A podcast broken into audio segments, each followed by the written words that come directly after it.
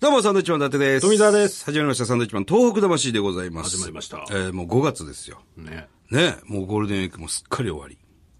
終わったんですね、もう。もう終わりましたよ、ゴールデンウィークね。いわ 気ゆるづかなかったですね。 GW が終わりましてね。終わってたんですね。うん。まあ、なんでしょう、こう、番組のスタッフさんもね、いろいろ忙しかったんでしょうね。この番組だけやってるわけじゃないんで。まあねえーこの番組の仕込みを全く何もしていないっていうね。はい。ということ蔵出しでございます。 は。そうなりますよねな。りますね。あの、ピアニスト西村さん。はいいろんなお話させていただきました。まあまあ、でも内容ね、素晴らしい内容ですいかや、ら、ね。本当にいい話でしたね。オクラにしちゃうのもったいないです。もったいないんで。えーしかも、西村さんもあの、ポッドキャストで聞いてるっていうことありがたいですねね言って言ってらっしゃいましたんで、えーさらに聞いていただければなと思いますんで、えー蔵出しでございます。僕らも、あの、実はピアニストの方々とちょっとこう、いろいろ、例えば川上美音さんとかってご存知ですかお名前、あの方も世界の、はいそうですね。いろんなところで。で、川上音さんのピアノコンサートに僕らコントをやったりとかっていうイベントをやったりとか、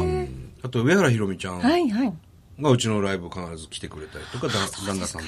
そうですか。はい。でうちのかみさんもピアノやってて昔。そうですか。そうなんでじすよゃあ、私もぜひ一度伺わせてくださ ぜひぜひ。 ぜひ、こちらこそお願いします。ぜひ来ていただきたいんですけれども。あのードラマですとか、映画ですとか、コマーシャルですとか、いろんな音を提供されてるんですね。い。そうですね。あの、映像を見たり、はいあの、それこそ私、落語とも最近、あの、ステージを一緒にやったりもしてるんですけど、ちなみに、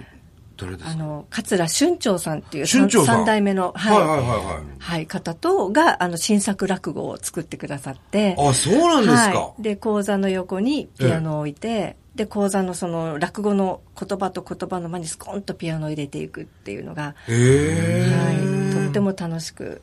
であそうなんですねはい、普段からそういう落語見たり映画見たり、いろんなものを見てるとあのメロディーがスッと頭の中に聞こえてくるのでそれで曲を作ってるんです。作曲されて。はい、すごいな。僕らの漫才とか見たこと。ああもちろんですあら、ありがとうござでいもます。間があまりないんですねすごくいいテンポなので。 あの、本当リズムが大事だ。そうですねいやそうですお二人の中でリズムがあるので、はいあのなんかその中にもう入ったら申し訳ないなと思いながらいつも見させていただいてまいすやいや、まず嬉しいですそね。ういう見方になるんですね。そうだね面白いですね。音楽家はでもそうなんじゃない見方は。きっとな。うんいや、嬉しいですわ。僕らもだからその川上美音さんっていう人とコラボした時は、その、うんコントみたいな合間にこう、曲が入ってきたりとか、僕らのに合わせて後ろにこう流れたりとかいうやったね。のコラボをやったことあるんですけど。いいですよ私もやりたいどうでしたかそれはいいやつもそれと違はってまあ、新鮮でしたね。それはそれで面白いなっていうのはありましたけど、はい。なかなかやってる人いないもんね。うん。ステージをね。そうですねだから普段からあの自分のピアノのコンサートに近い自分のジャンルに近いものよりは全然違うロックのコンサートだったりとか、はあと寺山修司さんのお芝居とかあらそうちょっと違うものを見る方が、あ。なんかへ音楽のインえス。ピレーションが湧きますね。そうなんですか。で、復興支援コンサートなんかもされていて、うんえーいろいろやってくれてんですね。なんかこれすごいでなもね正直結構お金もかかるじゃないですかうん。ピアノね。どうしてるんですかそういうとこどうしてるんですかね。あの初めのうちは、あのやっぱり募金をいただいたりして、いやでもあのピアノの調理師さんとかみんな、まあ、実費でだけで、あの気持ちでやってくださってるんですけど、だからまあ私たちも本当にあの長く続けられる範囲でね、だからあの年になんか10代とか20代とかってあんまりこうあ、決めないで。構えないで、うんはい、その方がいいと思い本ます。当に絶対いける範囲でん長く続けていこうと思ってます気。持ちですからね。本当に。で、あの、ぼ僕ら今ちょっと写真見せていただいてるんですけど、そのピアノをね、運搬してる途中の写真なんでしょうか、これは。2011年の9月ですね、宮城県の七ヶ浜。はいもう僕らも何度も行きましたけど、ここ、まあ、軽トラでね、ピアノをこう輸送してるんですよ。はい軽トラじゃないか、ちょっと大きいトラックかな。軽トラですよね、これね。そうです。で、その荷台に、要するにピアノが乗っていて、で、届ける道中の写真なんですけど、ピアノの状態を確かめてんですよ。これ西村さんが、 一緒に荷台に登って、ピアノを弾いてるんですね、この写 真ね。それ、それ、道中にやることなんですかそれどうちこれあのたまたまねきっとですけど、こはの、まだ2011年9月っていうことは、道道も舗装されてないし、されてないです凸凹道を軽トラでごちゃごちゃガチャガチャい行ってたら、あれピアノ大丈夫かなって、そうで すあそういう。そこで一回これ梱包外してそうです、ね状況見てるんですね、これ。はいちょっと弾いてみようかって言って弾いたんです大丈夫だったんですかああ全然大丈夫でしたいや、これですもこげえれな。そうですねでもここにねこの荷台にね大体3台ぐらいは乗せますいつもあ、そうなんですか。はい、もうギリギリ、だからそのピアノの出っ張っている凹凸の部分を、ええもうここにこういうふうに並べれば。はめ込んでそうテトリスのようにそうそうそうそうテトリスのように。で椅子はここに入れてっていうのをもう、私たちもだんだん学習してきて、あ上手に乗せられるように。いや、すげえな本当に。なんか素晴らしい活動をしてると思います、僕。これはですね、渡り、渡りですね、宮城の渡り。えー、2012年の8月なんですけど、このお宅のピアノは浸水しながら玄関からピアノが出ていってしまったと。これは本当に不思議な話でね、はいその女の子が大事にしていたピアノが、その、浸水して、あの、ピアノが浮いちゃったんです浮ね。いちゃったんです。で、ドアのが開いて、ドアからまっすぐね、まずピアノが出ていっちゃったんですって。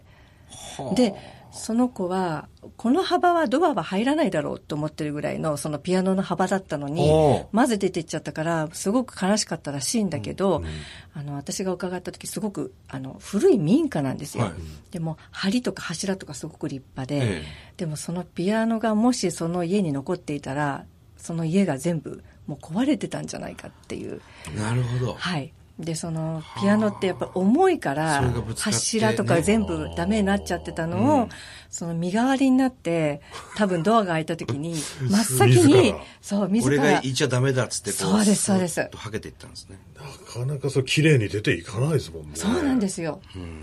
はあ不思議な話だなぁそういう話、いろんな話聞いたでしょうね。聞きましたねそうなんですでその渡りの話この間放送でもあのなさってましたけれども、はいはいそこっていちごの産地ですそうよでね、すそうです。山本町とね。ね、そうなんでですよ。で、あの、行ったらもうビニールハウスが全部、あの、壊れてて、あの、あ、ちょっと寂しい、ね、どんな思いでここいらっしゃるかなと思ったら、そこのおじさんが真っ赤なトマトを持ってきて、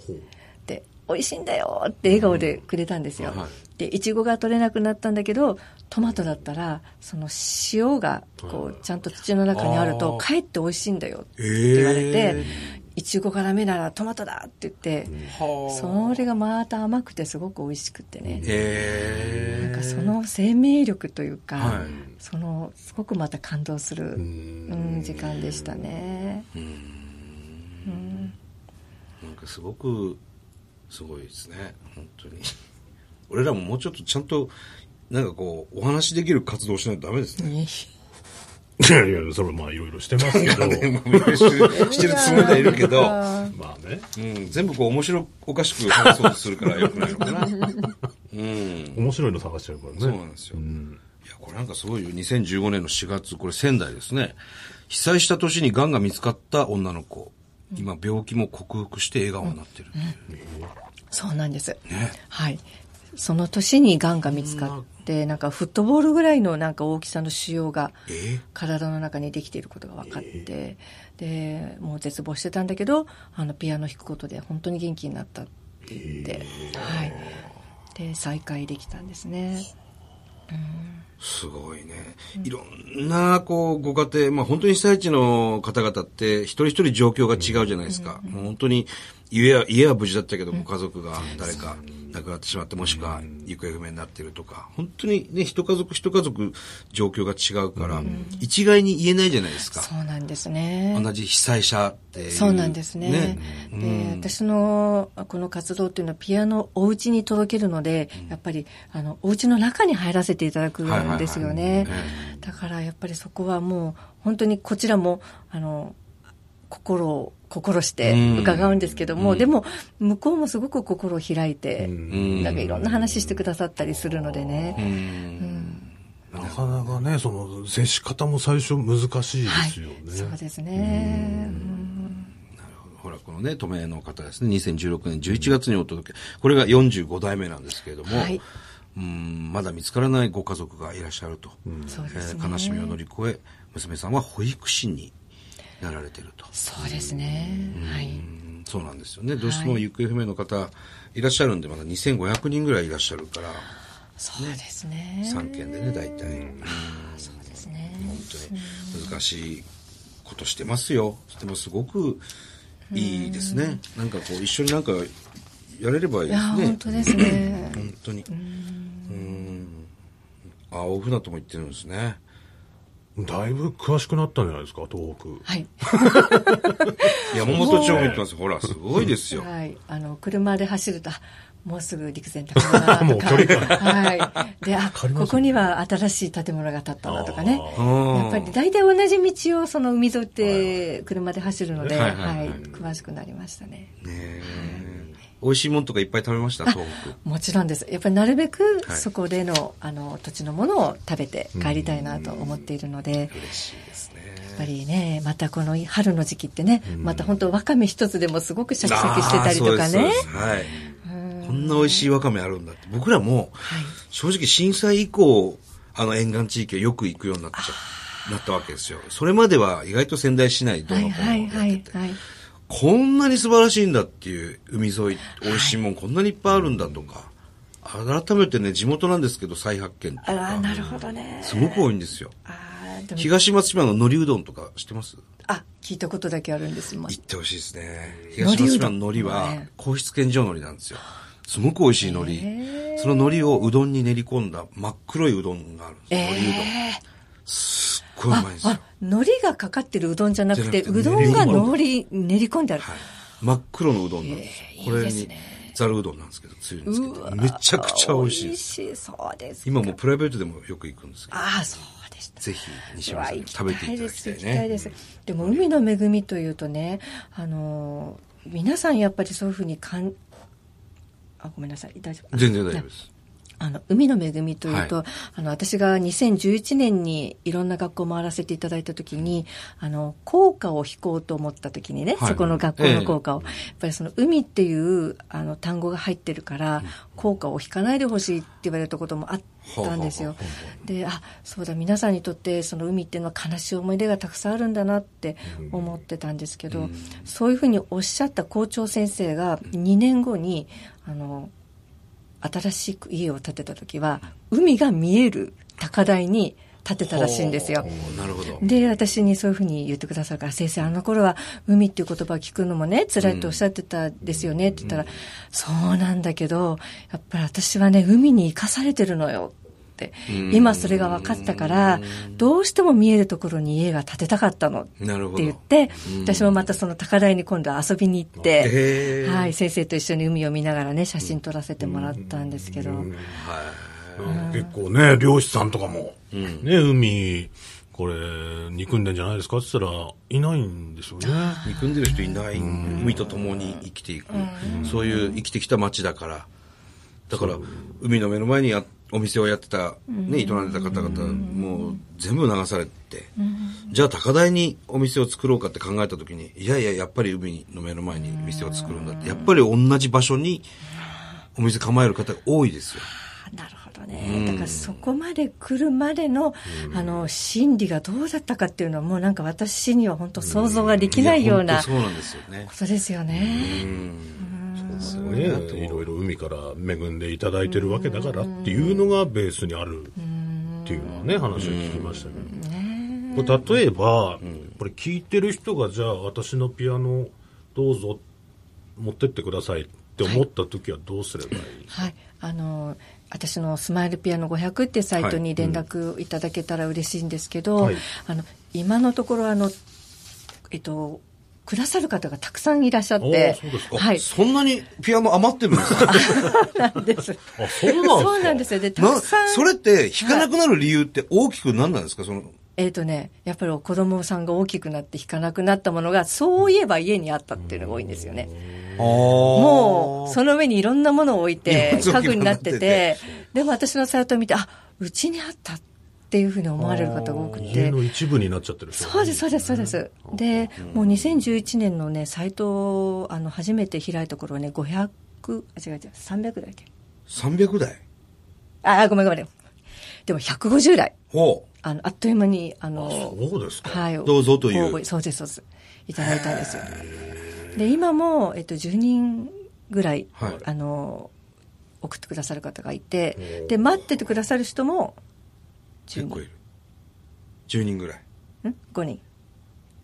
15人。待ってる人が10人。うん。で、多分、ピアノをくださる人もっとたくさんいらっしゃって、今ね。で、あじゃのあ、需要と供供給のバランスが取れなかったですね。あの、いただいて置く場所がないんでね。 俺んちもらおうかな。 本当ですか。ダメですかね、僕んちょちっとはダメです。買ってくだそさい。れ趣旨が違いますよねそうですよね。そうですね確かに。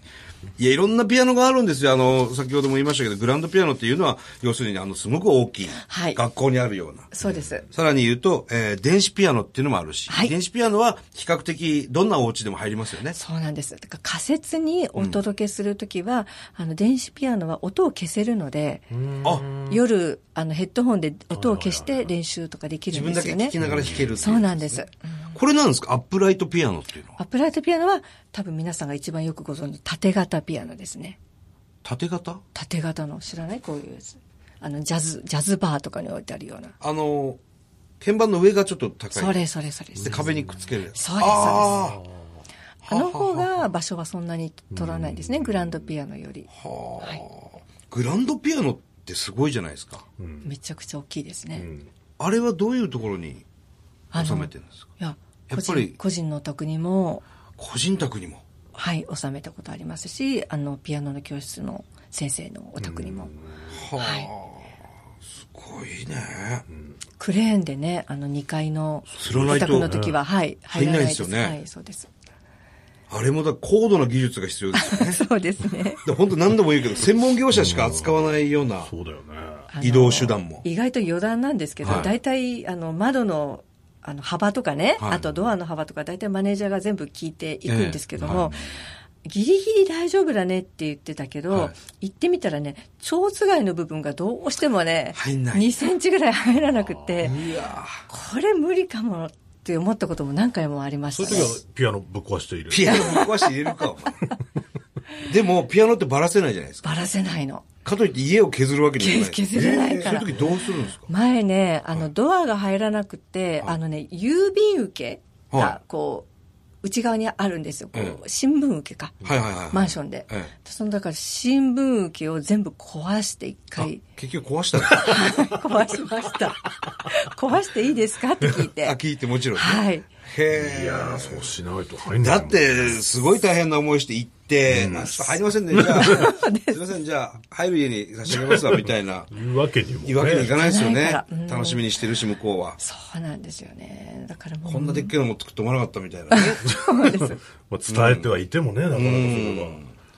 いや、すそうなごんいでですよすね。本当に、あんな持ってくんだもん、ピアノ。 ぜひそういう現場に、はい。こう、一緒に行ってみたい ですね。そうですねこれ入りますか、これ、つって。家ぶっ壊すとこ見てみたい。 いや、そんなことあまりないですからね。ええ